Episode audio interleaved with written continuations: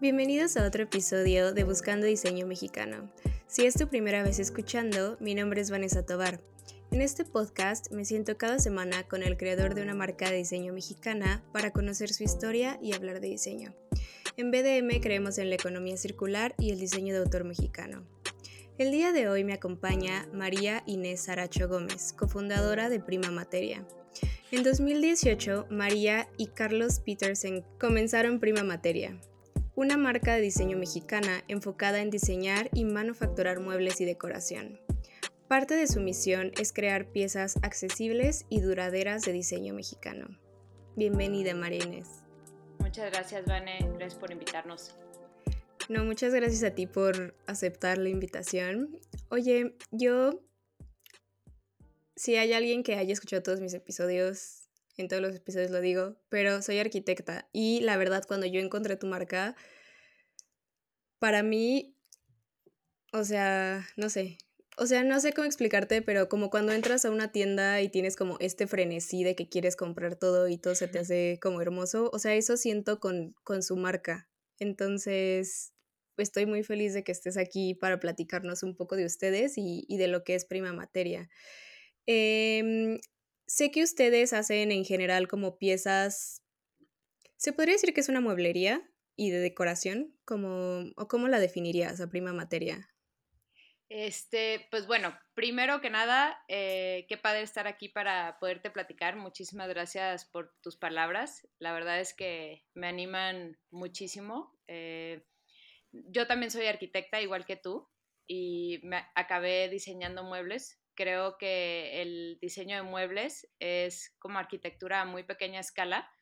Eh, la verdad es que eh, me divierte muchísimo y, me gusta muchísimo diseñar muebles. Siento que no perdí mi carrera de arquitectura, la sigo como practicando todos los días con, con este, o sea, diseñando muebles. Y, bueno, ¿cómo definiría Prima Materia? Pues Prima Materia nació porque empezamos a hacer accesorios. Yo tenía 24, 25 años cuando empecé primero con Saracho Studio y luego cambió a Prima Materia. Eh, Prima Materia lo, creamos Carlos y yo. Yo lo invité a, seguir diseñando conmigo eh, muebles y hicimos esta marca pensando en que gente como nosotros de nuestra edad quería empezar a amueblar su hogar o su espacio, ya sean, no sé, oficinas, eh, su eh, departamento que comparten, eh, su casa, porque bueno, todos estamos como todavía en transición o estábamos en transición en, esa, en ese momento de nuestra vida. Y me gusta la idea de que muchos mexicanos puedan tener acceso a diseño y más diseñado por mexicanos, ¿no? Esa es como la idea principal de, Prima Materia y sí lo podría definir como una tienda de muebles, pero también creo que tenemos muchos accesorios y también tenemos una parte que es eh, diseñar muebles a la medida, que esa parte la hemos ido desarrollando poco a poco conforme hemos ido tomando experiencia con los muebles de línea y, y hemos podido lograr ya proyectos que son fuera de, las piezas de línea para personas que les, les ha gustado nuestra marca, la forma en la que diseñamos y nos han pedido piezas que, que, tienen otras necesidades. Ok. Oye, ¿y Saracho estudio era también como más como de muebles o era arquitectura? No, también siempre fue mobiliario. De hecho, la, historia con la que empezó todo fue con unos maceteros, que en realidad son más accesorio que mobiliario. Eh, la historia de los maceteros fue que alguna vez estuve criticando los maceteros del jardín de mi mamá, del patio de mi mamá. Y pues bueno, eh, volteó y me dijo, pues si no te gustan mis piezas, pues ¿por qué no me haces unas, no? Eh, entonces ahí empecé a diseñar esos maceteros eh, y encontré el mundo de la herrería, ¿no? Que eh, aquí en Guadalajara, si tú caminas por calles del centro o calles como por ejemplo barrios de Santa Tere o barrios con los que todos crecimos, vamos a encontrar muchísima herrería, sobre todo en las ventanas, ¿no? Entonces todos estamos muy familiarizados con el trabajo de la herrería aquí en Guadalajara. Hay muchísima mano de obra de herreros y yo empecé a trabajar particularmente con un herrero que, encontramos como una forma muy buena de trabajar juntos y empezamos a desarrollar piezas, ¿no? Y a mí me gustó muchísimo este material porque pues tiene muchas bondades y, y, así fue como empezamos con estas tres piezas para mi mamá, que fueron unos maceteros, y después eh, decidí meterlos a un pequeño bazar local y, y, así empezó la empresa, ¿no? Como que ni siquiera me imaginaba que estaba formando una empresa.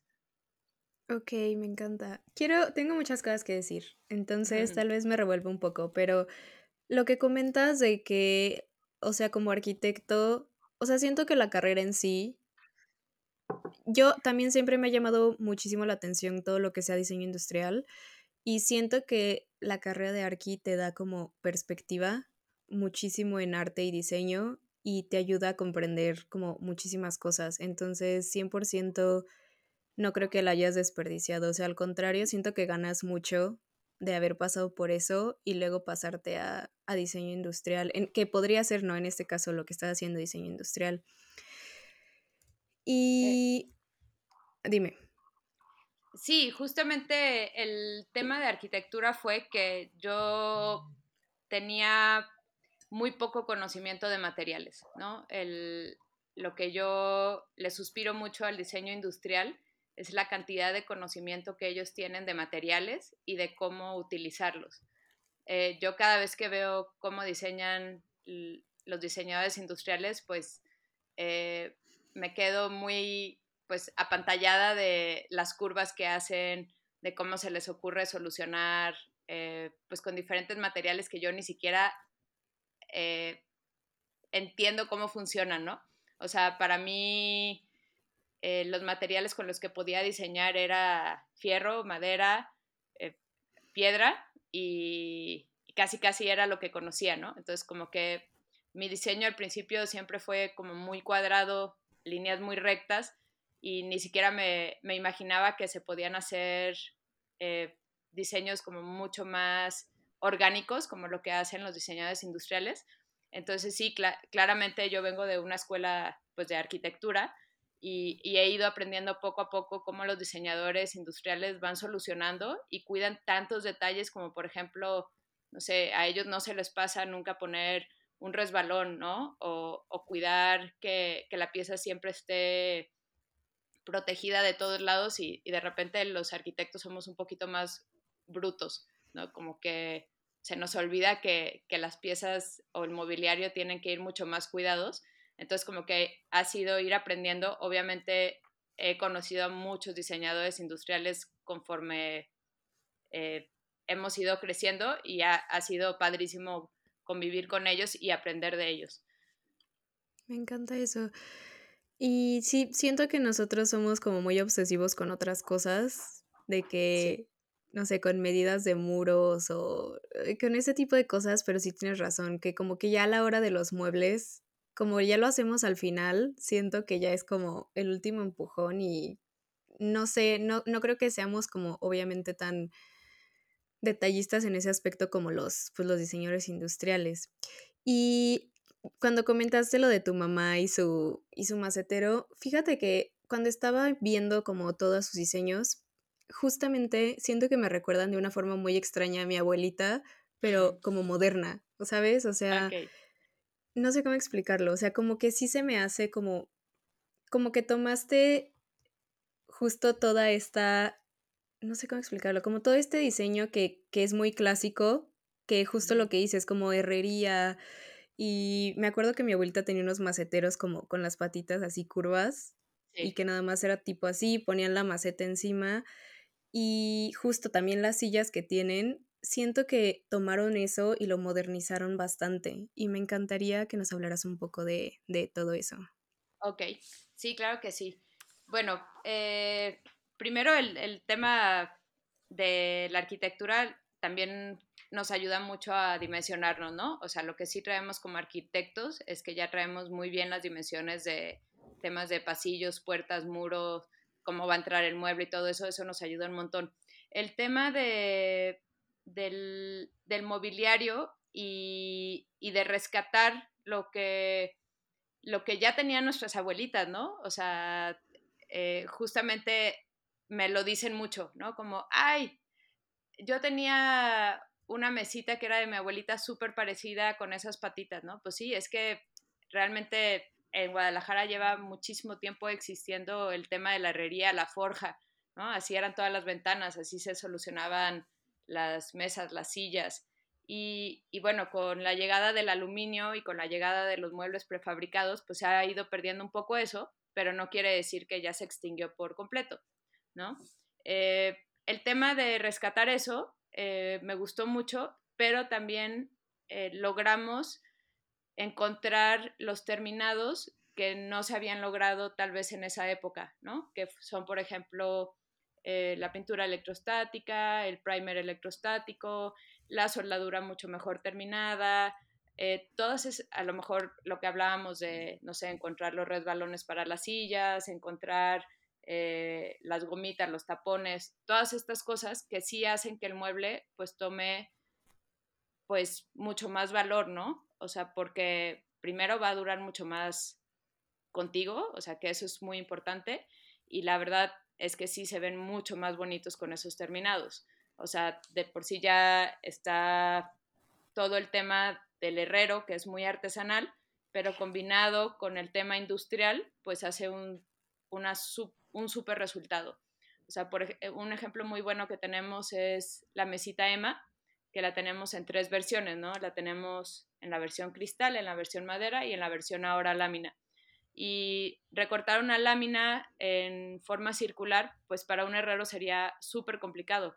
Eh, pero tenemos ahora CNCs y tenemos máquinas que nos cortan una lámina perfecta, pero hoy tenemos al herrero que, que nos ayuda a hacer la estructura que tiene como un toque que no es de máquina, entonces la unión de esas dos es, es bien bonita, ¿no? y todavía con el terminado final que es pintura electrostática, que es una pintura que queda perfecta, pues le podemos dar a nuestro cliente o a nuestro usuario una pieza que, que vale mucho más que, que cualquier pieza eh, de herrería que se pinte con un spray X o lo que sea, ¿no? Entonces, eso también creo que, que ayuda mucho. Sí, justo nosotros platicamos con, con los fundadores de mano de tierra y hablábamos mucho acerca de los artesanos. Y bueno, en general siento que todas las marcas de ahorita, que la verdad todas son de gente muy joven, em, básicamente que son los que quieren como retomar y cambiar un poco la industria, porque siento que muchos años, em, al menos yo que me acuerde de mi juventud, entre comillas, justo lo que dices y lo comento siempre, solo había como marcas o sea, pues como muy industrializadas, ¿no? Entonces, con mano de tierra hablamos mucho de los artesanos.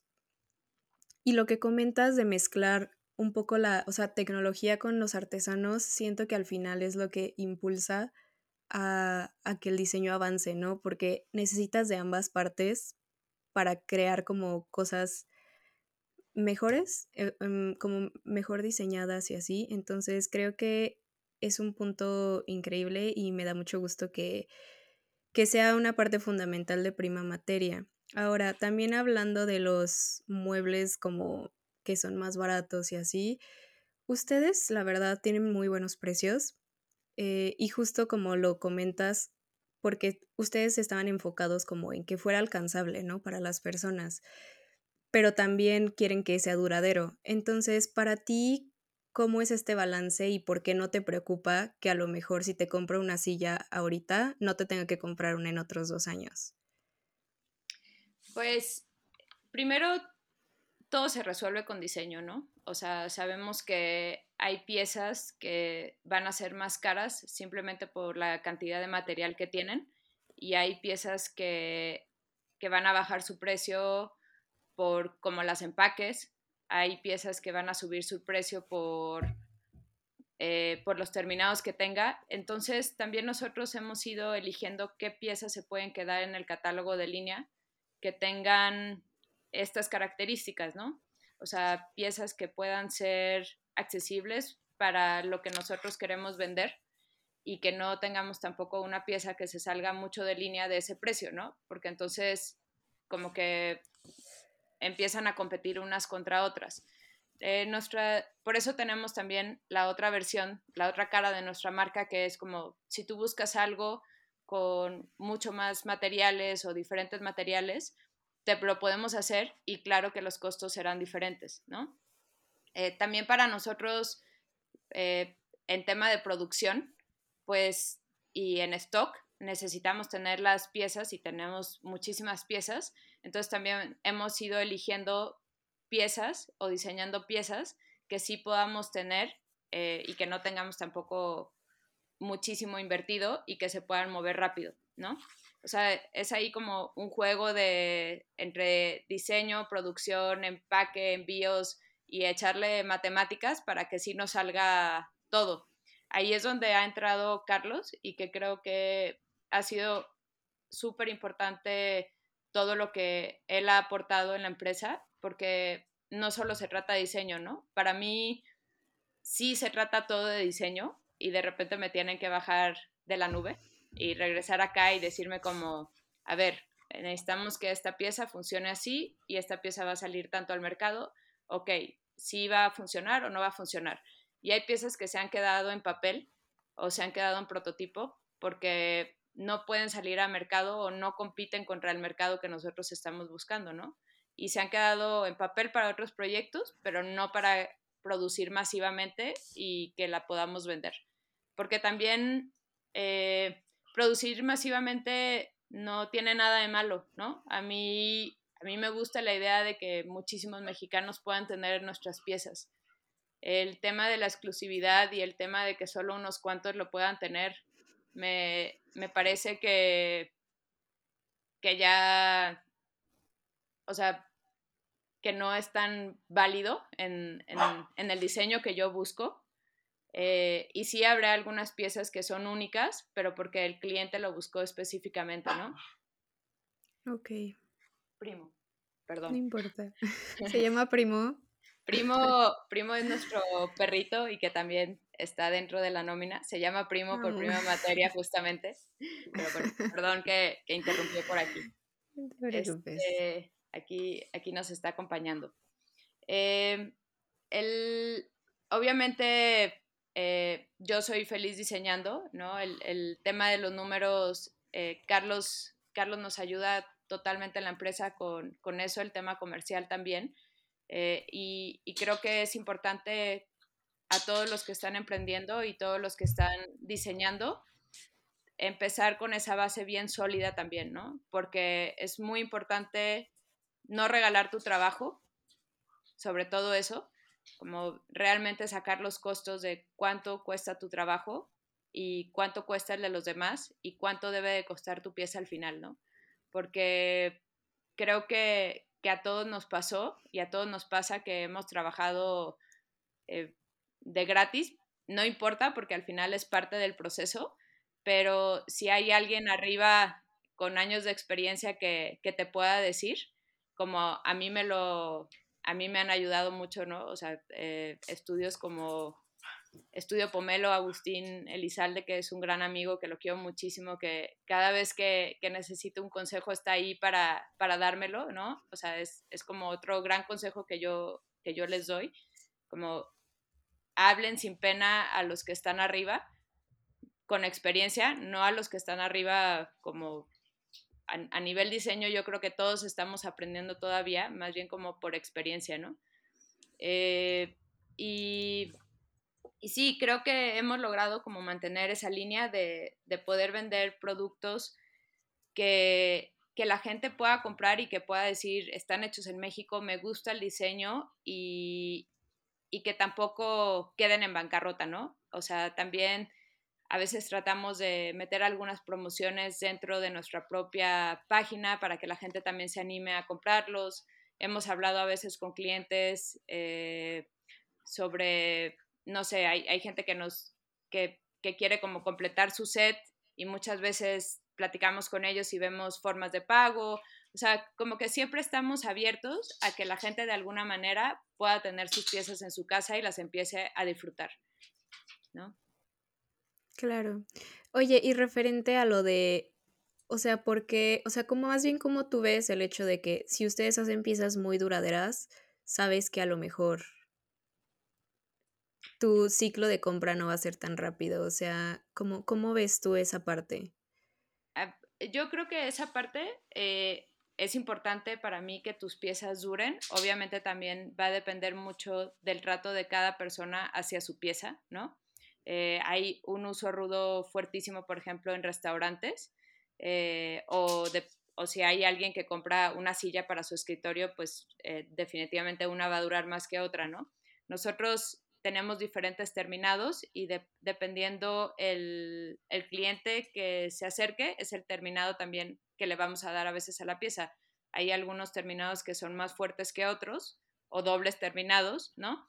Pero el, el que la gente no requiera de más piezas no me preocupa tanto porque creo que hay muchísimo mercado al que atacar, ¿no?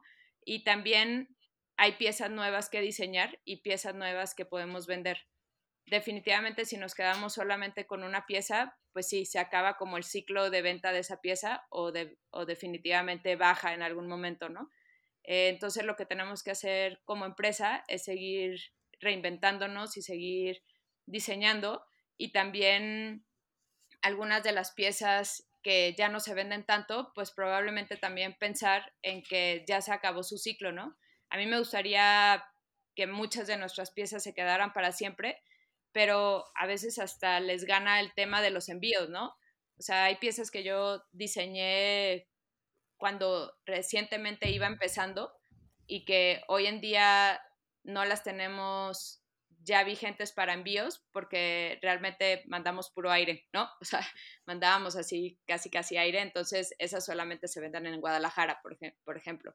O sea, empezamos como también a catalogar qué piezas se quedan aquí, qué piezas son para enviar, los nuevos, los nuevos diseños que estamos haciendo son piezas que ya se desarman todas, que tuvieron como un reto diferente en diseño porque lo desarmable es mucho más complejo que lo que es en una sola pieza, pero nos emociona mucho también entrar a esta nueva etapa porque ya el mundo es completamente de envíos, ¿no? Estamos compitiendo contra Mercado Libre, Amazon y toda, o sea, contra ellos que envían todo, ¿no? Que las cosas te llegan al otro día.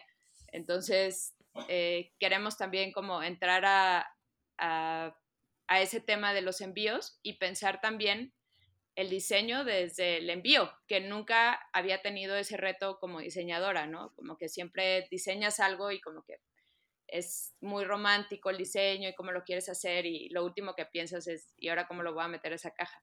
Otra cosa que también tienen los diseñadores industriales muy presente siempre.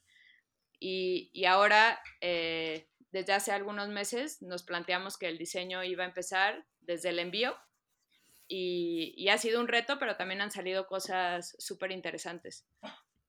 Sí, y más por tus materiales que siento que son, pues, no es como tan fácil doblar una silla. O sea, la tendrías que diseñar desde el inicio que se pueda desarmar y así y supongo que eso es como un reto extra. Y justo lo que dices, nosotros apenas vamos como para este mundo en el que los muebles ya todos se van a poder mandar este por paquetería y yo he visto en Canadá que mandan de que sillonzotes en una cajota y te llegan todos en paquetería y está cañón como pues cómo vamos para allá, ¿no? En todo esto.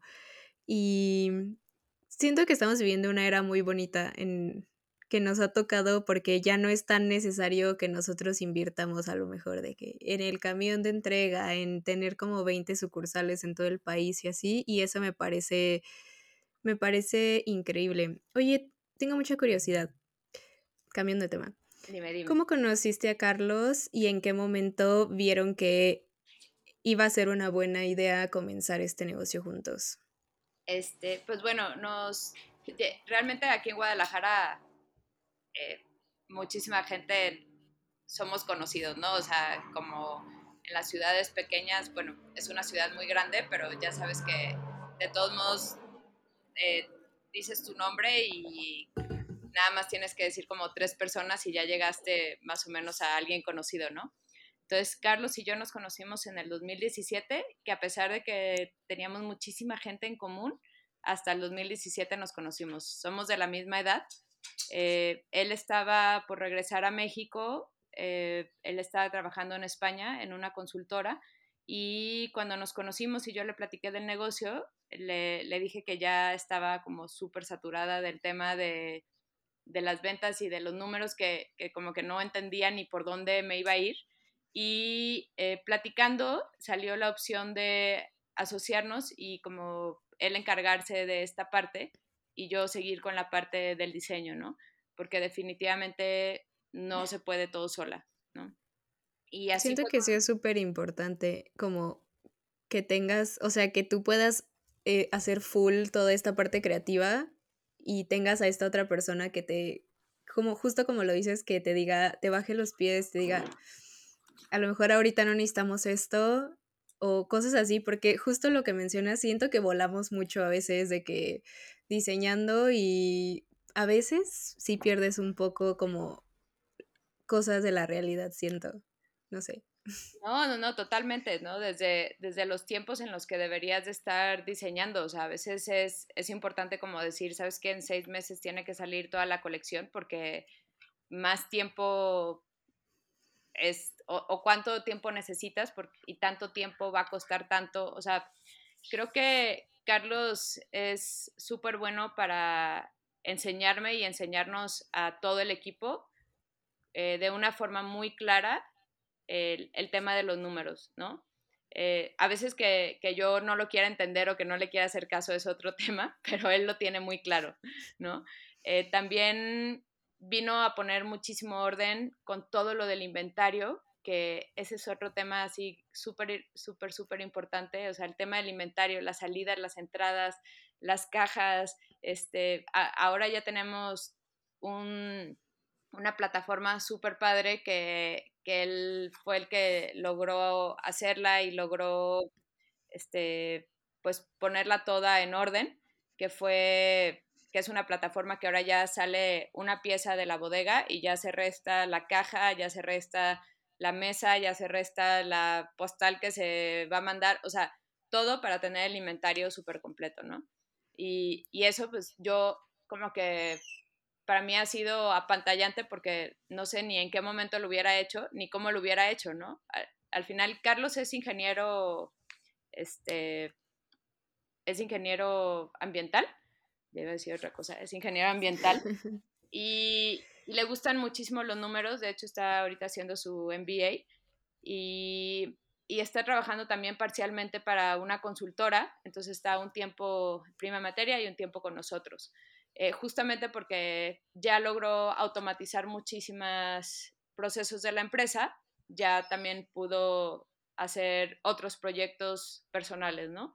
Entonces, a, estas alturas, con toda la cantidad de inventario que manejamos, las plataformas a las que les vendemos y todo, como que no puedo creer que tan pocas personas en el equipo puedan manejar todo eso solas, que eso lo logró Carlos, ¿no?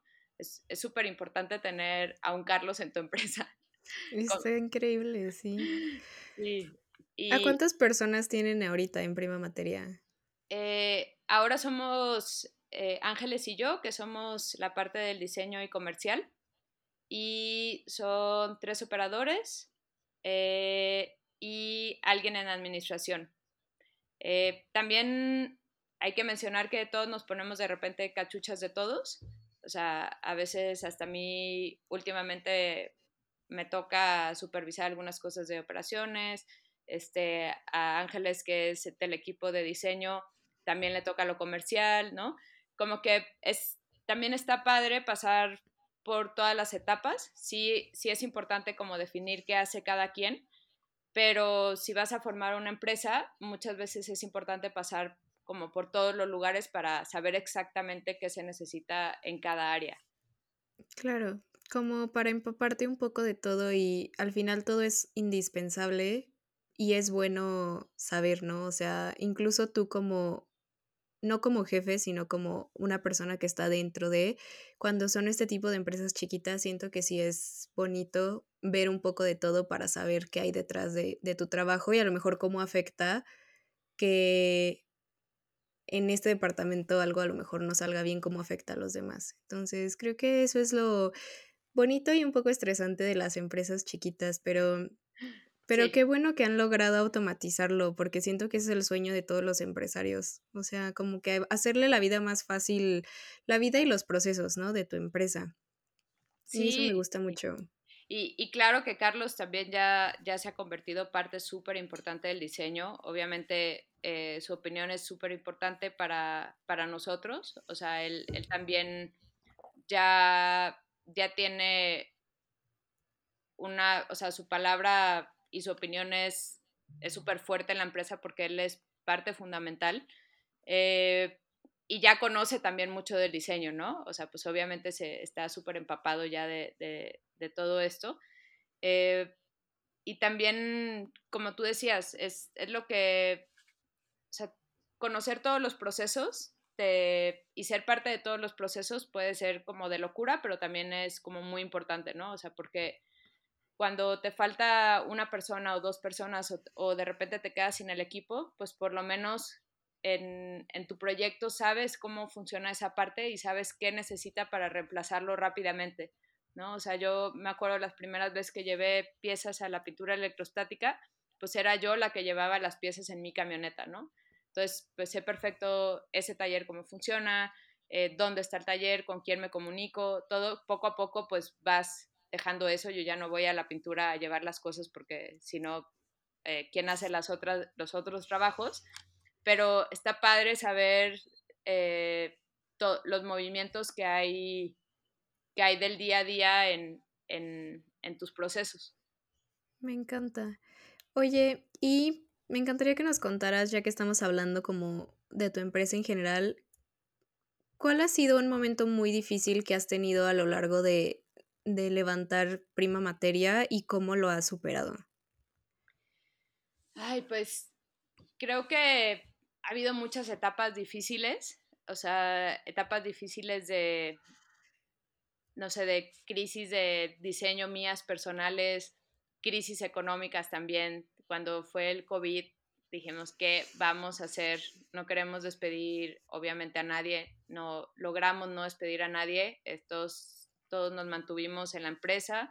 Eh, yo creo que esa ha sido una de las crisis más fuertes, pero también dio un giro bien fuerte a la empresa, ¿no? Porque le pusimos muchísima atención al tema de las redes sociales, al tema de la página eh, para vender en línea. Eh, obviamente nuestro contenido fue mucho mejor poniéndole tanta atención, o sea, como que nos dio tiempo. Entonces, como que esa crisis de diseño que hubo y junto con una crisis económica nos, nos, nos dio la oportunidad de ver que había muchísimas personas que todavía no nos conocían, ¿no? Nosotros mucho tiempo le vendimos a una empresa muy grande en México que, que justamente se portó fatal en, en, en, en, el COVID y nos retuvieron muchos pagos así. Entonces, como que también fue un jalón de orejas de, ver que no podíamos depender de la mayoría de nuestras ventas en una sola empresa o la mayor parte de nuestras ventas. Entonces fue como, bueno, entonces al final estos productos somos nosotros, nosotros también los podemos vender directamente, es nomás como sacudirnos y, salir de esto, ¿no?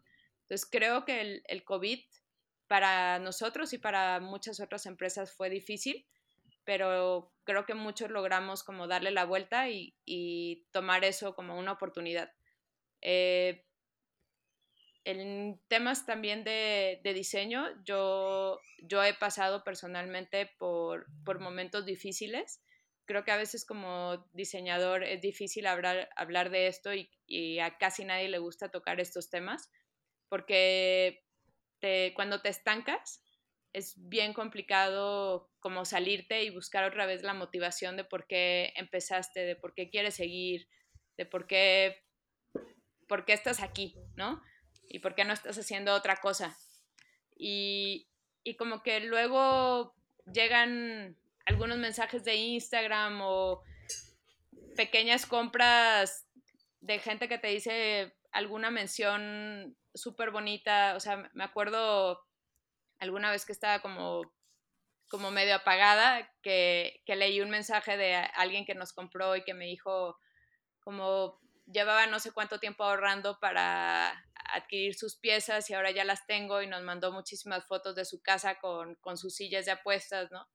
Entonces, como que, o sea, tengo que regresar otra vez a eso y acordarme que, pues por eso empecé, ¿no? Que, que yo quería que mucha gente tuviera piezas de diseño y que yo pensaba que yo era capaz de hacer eso y que fui capaz y que de repente ya estoy aquí y, y se me olvida eso, ¿no? Yo creo que a, todos nos pasa a veces que, que, ya cuando estás como en el día a día, en el estrés, eh, cansada, buscando solucionar otras cosas, ya no te acuerdas por qué habías empezado, ¿no? Eh, entonces creo que, creo que esos han sido como los momentos difíciles, el tema del COVID y momentos míos personales de, diseño, pero que luego encuentras como algo que, que te vuelve a aprender y, y, es cuando tienes que aprovechar el rush y ponerte a diseñar.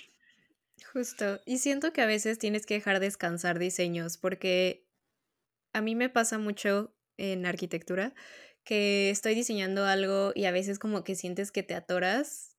Tipo, lo malo es que en la vida pues tienes deadlines, ¿no? O sea, lo tienes que entregar a cierta fecha, pero creo que sí es importante darle a veces un respiro al diseño y ponerle pausa un ratito, a lo mejor un día o dos, y siento que eso personalmente me ha ayudado mucho como para ver las cosas de, desde otra perspectiva. Y justo lo que dices que a veces cuando tienes como esa inspiración, aunque sea de desvelarte, siento que cuando lo sientes, y es algo muy bonito, eh, fluye y es, está muy padre cuando eso pasa. Eh, me encantaría saber también qué es lo que te inspira a ti día a día con, o sea, como para haber creado, más bien en, el, en, en tu forma de diseñar para prima materia, ¿qué es lo que te inspira día a día? Eh, pues bueno, yo creo que lo que más me inspira el día a día son cosas muy sencillas. Eh, al final me he dado cuenta que cosas como compartir el espacio con gente que quiero en mi casa, eh, cocinar, eh, guardar mis cosas en orden, ¿no? O sea, por ejemplo, el perchero salió de ahí, ¿no? Como decir, quiero ver mis cosas colgadas porque ya no las quiero ver encima de, de mi sillón. El sillón. Así, literal. Pero ¿cómo puedo hacer que se vean bonitas y que el, el perchero no sea solo un palo parado, ¿no? O sea, como que de ahí salió el, el perchero y, y, literal me gusta llegar a mi casa y ver mi perchero con todas mis cosas colgadas y hasta acomodar el sombrero porque me gusta ver mi sombrero, no me gusta tenerlo escondido en, mi cuarto, ¿no? O sea, creo que a veces las cosas como muy sutiles y, muy pequeñas del día a día es, es, lo que me divierte mucho para, para diseñar. O sea, eh, un portalibros para que los libros se vean derechitos, ¿no? O las mesitas pequeñas que son para que tu espacio se pueda mover fácilmente y que cuando vaya gente a convivir a tu casa puedas volver a reubicar tu espacio y, puedas como hacerlo de diferentes formas, ¿no? O sea, como que al, al diseñar sí te puedo decir que, que, no tengo como estas, esta inspiración de, no sé, como muy romántica o exótica, más bien me va saliendo como poco a poquito del, del día a día, o sea, la, la silla tejida que, que, hicimos en colaboración con Mexa, que, que, fue una silla que me impresionó que salió súper fácil, ¿no? O sea, fue súper rápido el concepto de decir, quiero una silla que, que sea estivable y que sea una silla súper cómoda. Platicamos con Mexa y les dijimos, queremos un tejido que sea súper cómodo y que sea como muy transparente, ¿cómo le podemos hacer? Y te, te, prometo que ha sido de las cosas que más fáciles han salido de lo que hemos diseñado, ¿no? y literal salió una silla súper cómoda que puedes pasar muchísimo tiempo sentado y, y, y, eso era, eso era lo que queríamos, así, una silla comodísima. Eh, Amo. Ajá. Aparte, justo lo que mencionas del perchero y la lo, para los libros, siento que al final tus diseños no son rebuscados. O sea, como que, no sé, siento que lo logras muy bien porque como que me dan la sensación de que solo son, ¿sabes? Y, y son muy funcionales y como que eso me gusta. No sé, no sé cómo explicarlo. Ay, qué linda eh, eres. Muchas gracias. Otra cosa importante es que siento que ustedes son muy populares entre arquitectos porque veo que han salido mucho en Architectural Digest, como, como que sus piezas alrededor de, de decoración. ¿Me puedes platicar un poco de eso? Ay, pues eh, eso sí, la verdad es que ha sido mucha suerte de tener buenos amigos arquitectos por acá.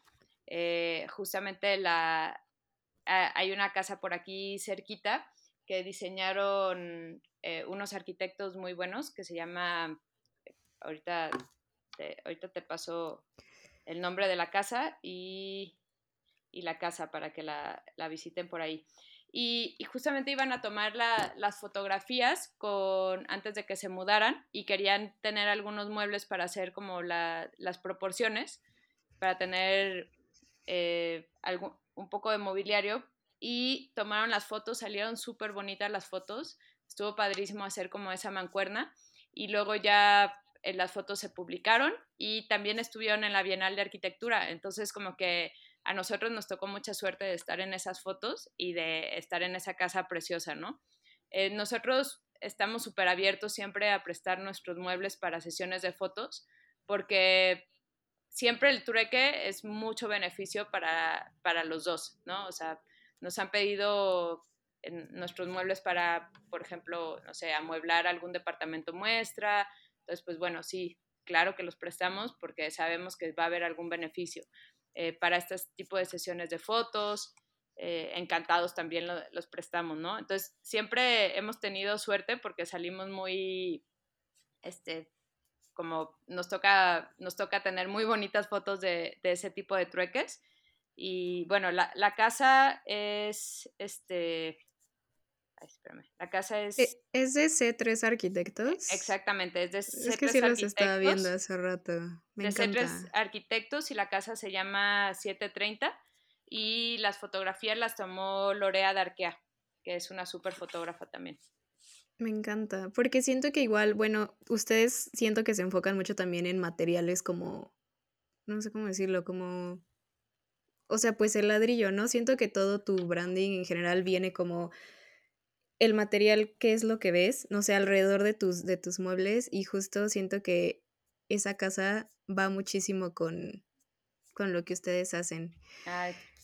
sí, pues justamente otra intención de nuestros muebles siempre ha sido que sean como muy ligeros. Eh, hay una frase que, que pusimos por ahí en nuestra descripción que dice como honestos y amables con su entorno, que yo siempre la he pensado como como me gusta pensar que mi mueble llega y, como que se presenta con los demás muebles, a llegar a convivir con ellos de una manera como muy ligera, ¿no? O sea, como que llega y que todos los demás muebles se sigan viendo y que sea como muy transparente. Eh, o sea, me, gusta pensar que no llega como a imponer, a hacer como un mueble muy pesado que no puedes como ni mover y, y también pensar que, que puede que puede ser como muy amable con todos los estilos de, decoración, ¿no? O sea, que no tenemos tampoco como un estilo muy casado, que si, que si tu casa, o sea, hemos ido a lugares donde tienen, no sé, los libreros de los abuelos y llegamos con una mesa que es como súper transparente, eh, muy delgadita y, y, le va muy bien, ¿no? Entonces me gusta también la idea de que nuestros muebles lleguen y, y se hagan como muy amigos de todos los demás muebles, o sea, como que armonicen y sean muy amables con todo lo que hay alrededor. Como que le puede dar un respiro, ¿no? Si está alrededor de muebles muy pesados, es un respiro a, todo lo que tienes. Me encanta eso. Algo así. María, María Inés, ¿nos puedes decir qué ves para el futuro de Prima Materia? Ay, Este, el futuro, el futuro a veces me pone un poquito nerviosa. sí, este, la verdad creo que lo, que veo para el futuro y quiero para el futuro es eh, tener una línea mucho más grande de piezas de accesorios. Me interesa hacer piezas más pequeñas. Eh, por ejemplo, charolas, tenemos por ahí hasta un diseño de un servilletero, que, siempre he querido hacer un servilletero. Eh, tenemos algunos diseños de portalibros, pero de diferentes a los que tenemos ya ahorita. estamos tratando de hacer una línea de, cosas pequeñas, eh, accesorios. Me encanta el tema de la iluminación y siento que la he trabajado poco porque hay un tema ahí con este, con electrificar y así que de repente como que me impone mucho y luego veo proyectos como el de Taller Hormiga de Magia, que es, que es muy amiga también, y digo de que wow, o sea, magia wow, como que de repente ya hizo millones de lámparas sin miedo a nada y digo, ok, ella es mi, mi ejemplo a seguir para no tener miedo a las lámparas, ¿no? Este, me gusta mucho la iluminación, me gustan mucho los accesorios pequeños y también estamos creciendo en el tema de proyectos personalizados. Este, aunque son más complejos, pero también creo que como diseñadora me gusta la idea de, de hacer piezas a la medida y, y, también quisiéramos, nos encantaría lograr exportar. Eh, ahí tenemos eso pendiente también, eh, pero sí, básicamente es lo que estamos viendo a futuro.